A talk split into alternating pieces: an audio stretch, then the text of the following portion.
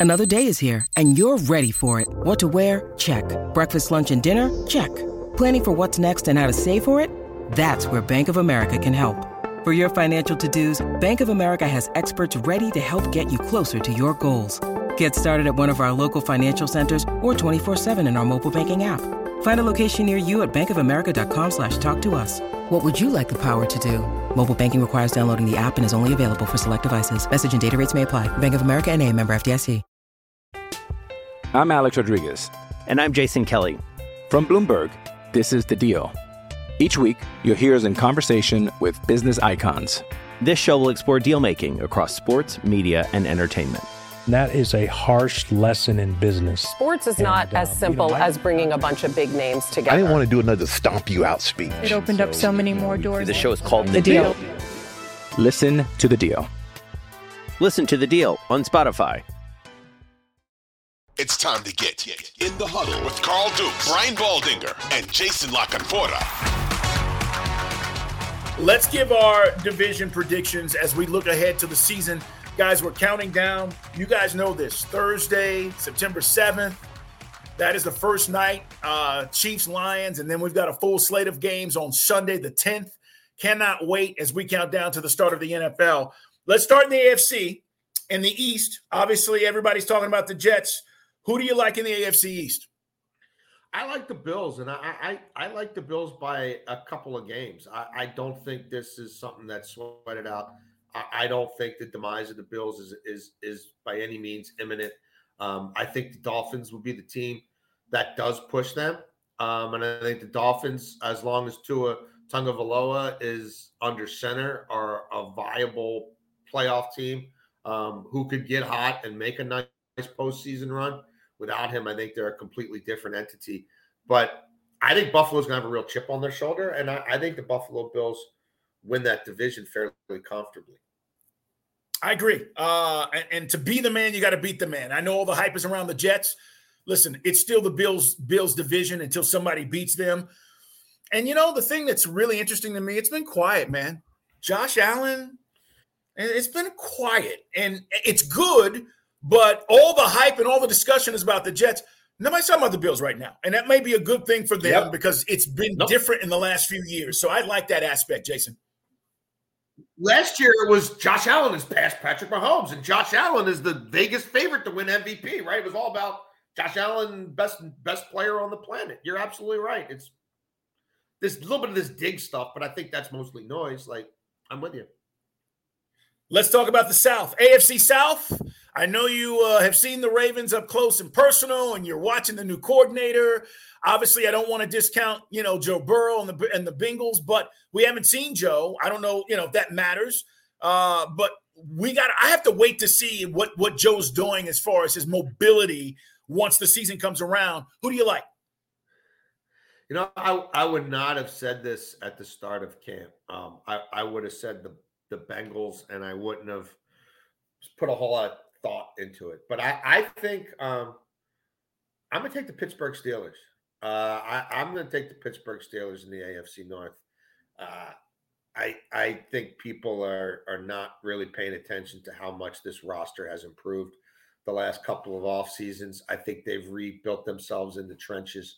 Um, and I, I think they they're equipped offensively to um, be a shapeshifter, to to be able to use different personnel groupings and different modes of attack to win football games offensively, and, and the defense will carry. The defense is legit, um, and it's going to keep them in games even in weeks where the offense might might not be fully ready for prime time.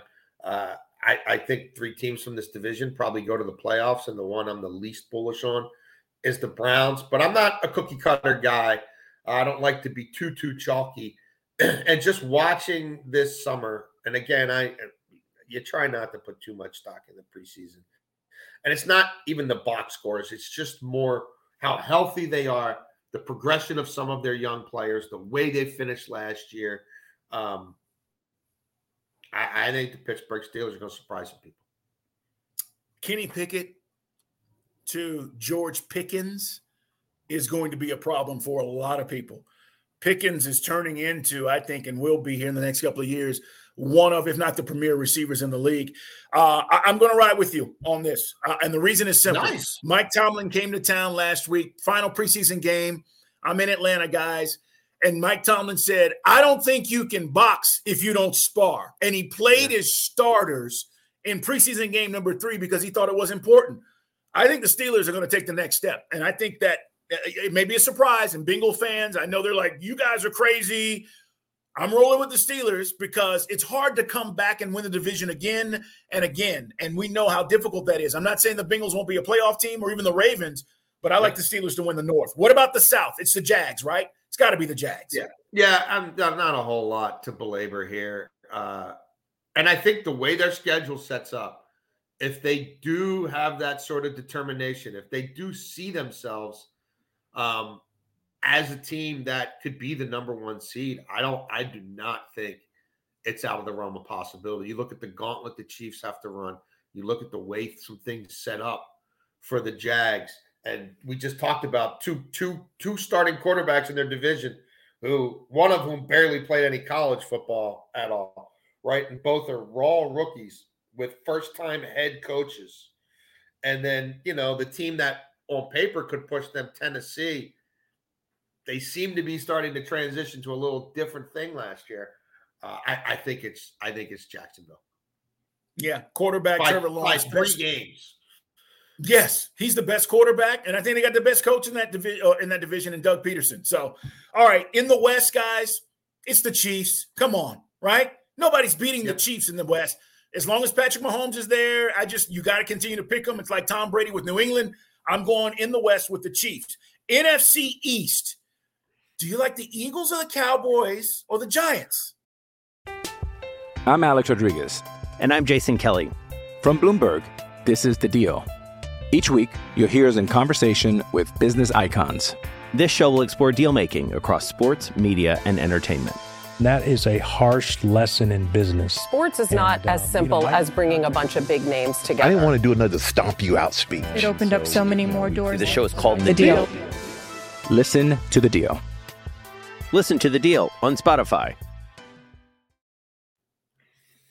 I like the Eagles, um, and I don't think this is going to be particularly close. And and I'm the team I'm most intrigued by is the Commanders. I I think that's a team that Vegas still had with a six and a half win total. I mean, they won eight last year. I'm not a big Ron Rivera guy, but they you know they won eight despite him last year. Uh, I, I think that's a I I think Washington's a very viable wild card team. And personally, I wouldn't be shocked if they finish second in this division. But I think the Eagles, um, I think the Eagles are the best team in the NFC. I think the Eagles will have the one seed in the NFC, and then it gets real murky after that. Yeah, I'm with you. Uh, it's hard, by the way, to win back to back. I don't think anybody in that division has won back to back since like 04. Yeah, it's been a long the, time. When, yeah, when the Eagles did it. So, can the Cowboys do it? Yeah, of course they can. They got to put it together. Um, but I'm with you on, on the commanders. They may surprise a few people. And then Brian Daboll. Listen, they got Saquon back. They got, you know, they signed their quarterback. Let's see what they do. I think they have a better receiving corps, so their passing game should yeah. be better. But Waller, uh, that's going to be an interesting division. Uh, they could still have two or three teams in the playoffs. All right, NFC North. You buying the Lions? You know what? I'm going to go Vikings here. I, I think the Lions, um, it very well could be the Lions. And look, Green Bay, Jordan Love, he, he might be a thing.